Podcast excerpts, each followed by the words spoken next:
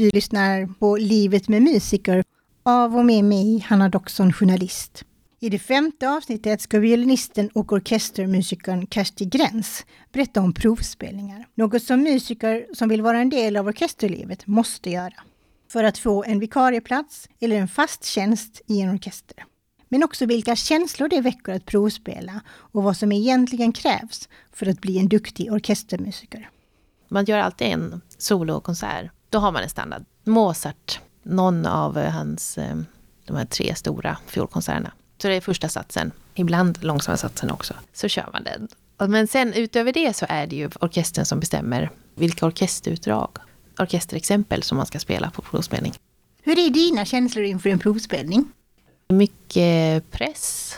Alltså just det här att man måste få klart. Det är mycket övning och innan varje... Man vet hur mycket man måste öva innan. Så det är det som är jobbigt. Det är lite som ett berg man måste bestiga varje gång. Och det är lite jobbigt i början. Som sagt, man sätter igång och bara... Man ska ju försöka glömma bort det där lite. Ja, visst blir man väldigt upptagen. Och det brukar liksom accelerera dagarna innan. Att jag plötsligt så är jag flera timmar bara med den där lilla grejen som jag måste få bra. Det kan ju vara jobbigt för andra såklart, familj och så, men tiden innan provspelning, det är inte kul. Nej, det är det inte. I alla fall inte precis innan. Det känns ju alltid bra att ha ett mål när man övar och så. Är, att ha ett mål och vara fokuserad, det känns ju alltid bra. Men så kommer ju den här tidspressen in, det brukar komma in. Alltså, nu, är det en, nu är det två veckor kvar, nu är det en vecka kvar. Så kommer det in liksom, okej, okay, nu måste jag börja tänka också på, man måste kunna ställa mig och spela igenom detta. Ska jag träffa en pianist och öva igenom solokonserten? Det kommer liksom det här också. För man vet ju hur nervös man blir när man ställer sig där. Så man måste börja tänka framträdandet, liksom, uppspelningen. Måste man också lägga tanke på. Visst är det så att ni spelar först fram bakom en skärm? Så att jag, för det jag tänker bara just med nervositeten, alltså du ser ju åtminstone dem till att börja med. Det måste vi lindra lite. Jag tror att det lindrar lite, men ytterst lite. För när man ändå står där, det blir någon slags liksom... Ibland har jag stått där och tänkt, hmm, hur låter detta? Alltså att man försöker tänka hur det låter. Men, men visst, jag tycker faktiskt det är skönt med skärmen. Det är det. För det, jag tycker det är lite värre att gå in och ställa mig så här. Det har jag gjort också på en sån vikarieprovspelning. Då går man in och ofta gör man det utan skärm. För det, det är bara en runda och så. Alltså om man provspelar för att få komma in på en vikarielista. Då går man in och så sitter fiolstämman där. Då blir det ju som att spela för... Och så känner man igen någon. Det kan vara ens, du vet, man är bekant med alla redan. Om man är från stan. Det är tufft. Så därför tycker jag skärmen faktiskt är en... Eh, det är skönt. Man ser inte hur många och vem det är. För det påverkar. Det gör det. Ditt scenario som du säger, beskriver där, du kommer in och du känner alla liksom i stämman, eller du har koll på dem. Hur, känns, hur påverkar det? Nej, det är jobbigt. Det hände mig flera gånger. När folk liksom, ah, ska du söka? Alltså folk i stämman i orkester, ska du komma och söka? Ja, jag ska komma och söka. Liksom. Och så provspelar man och så går man inte vidare. Eller man kanske går, i bästa fall går man andra runda, tredje runda. Men det, är också, det, händer, det, det har hänt mig att man, man går inte vidare liksom, från första runda ens. Och så träffar man då någon sen. Ja, ah, vad synd. Alltså du vet så här. Då, då ska man egentligen bara liksom... Alltså det är jättesvårt. Det, det, det är jättejobbigt. Man känner ju ofta andra som söker också. Så vet man, den personen gick ju vidare. Liksom. Alltså, alltså du vet, man blir sådär, man börjar direkt ha de här negativa man jämför sig med andra. Alltså, det kan man fråga vem som helst som har provspelat och åkt ut. Det är jättejobbigt. Är det bra för utvecklingen också att gång på gång testa sig själv i det här självplågeriet? Det är det här som är frågan. Både och.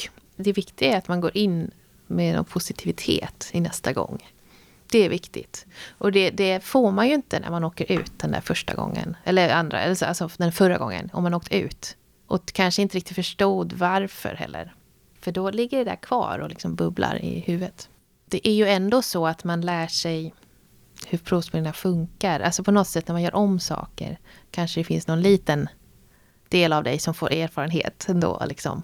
När jag vann provspelningen till slut. Då var det ju, alltså min repertoar den hade jag gjort förut. Jag tror det hjälpte mig att jag hade gjort det faktiskt. Precis det som jag spelade hade jag gjort på en annan, alltså på en provspelning året innan. Så där hjälpte det ju.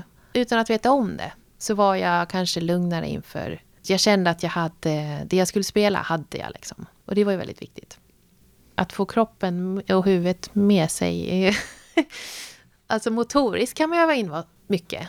faktiskt. Men sen så är det ju det här, nej inte dagsform, men alltså mental form precis när det är dags. Närvaron, ja. Och man vill ha det här flowet som man får ibland, men man vet inte hur man får det. När du spelar igenom stycket eller övar på stycket så måste du öva med det där närvaron. Och dessutom, om man vet att man går till en, en uppspelning eller konsert, man vet att man kommer liksom chockas av den här nerv, nerverna, publik och det känns annorlunda i salen när det är fullt med folk. Alltså så, här. så där måste man ju ha marginal också. Alltså man måste typ öva in hur man kommer in i den här eh, flowet. Så att man kan hitta det trots att man är liksom, allt känns jättekonstigt i kroppen. Det där är inte lätt. Det är inte så att man, jag kan det. Jag har aldrig tänkt att, jo kanske någon gång har jag tänkt liksom, ja det här är mitt liksom. Men då fick jag det inte.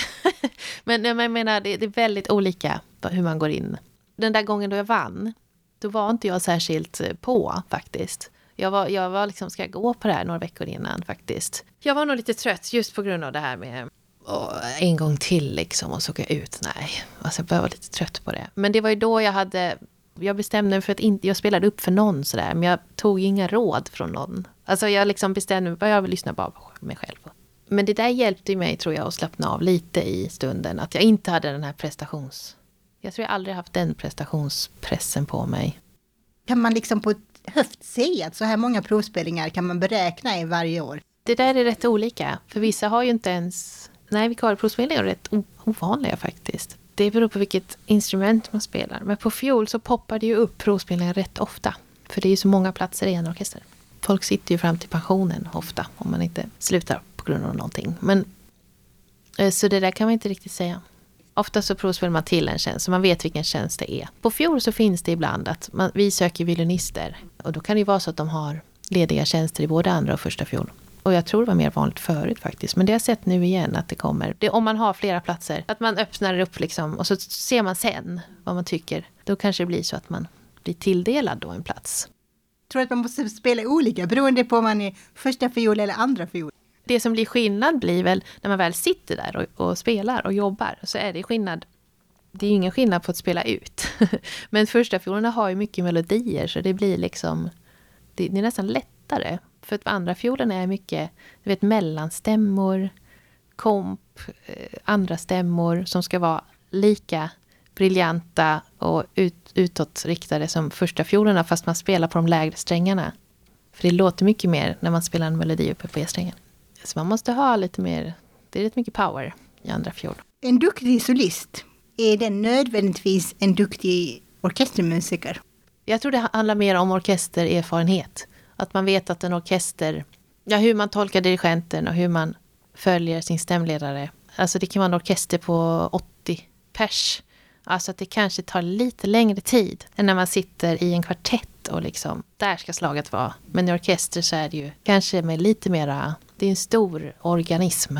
Där är det en stor skillnad på hur man bara sätter eh, timing. Och man måste vara lugn i sin rytm på något sätt.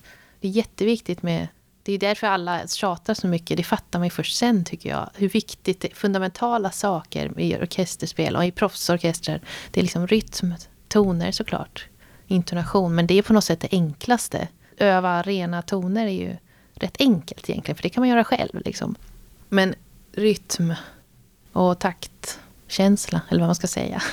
och såklart följa, och höra. Det är faktiskt mycket viktigt när man väl sitter med alla andra och det där tycker jag man kommer på. Det är hela orkestern som kan spela. Man kan nog bli bra på båda. För det finns ju såklart de som är helt solistinställda. Med all rätta. Och då, de, då är ju de solister liksom. Då kanske man inte har samma stämspelskänsla.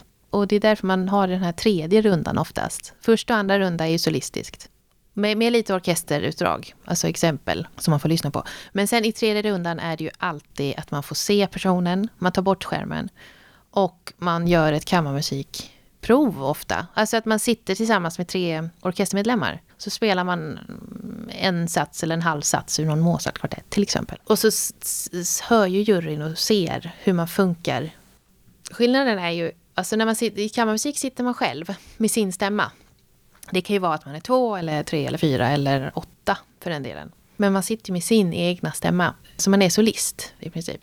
Så när man sitter i en fiolstämma i orkestern så är man kanske en bland sex stycken eller en bland 16 stycken i stora symfoniorkestrar. kan man vara 16 första fioler. Och då blir det liksom automatiskt att man tar hänsyn då till stämman, stämledaren och dirigenten såklart. Alltså i kammarmusik har man ju ingen dirigent. Där är ju en stor skillnad också.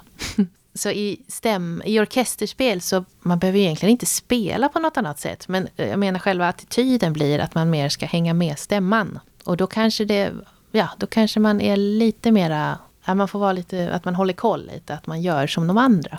Med, medan man, när man spelar kammarmusik så är det ju mera tänka själv.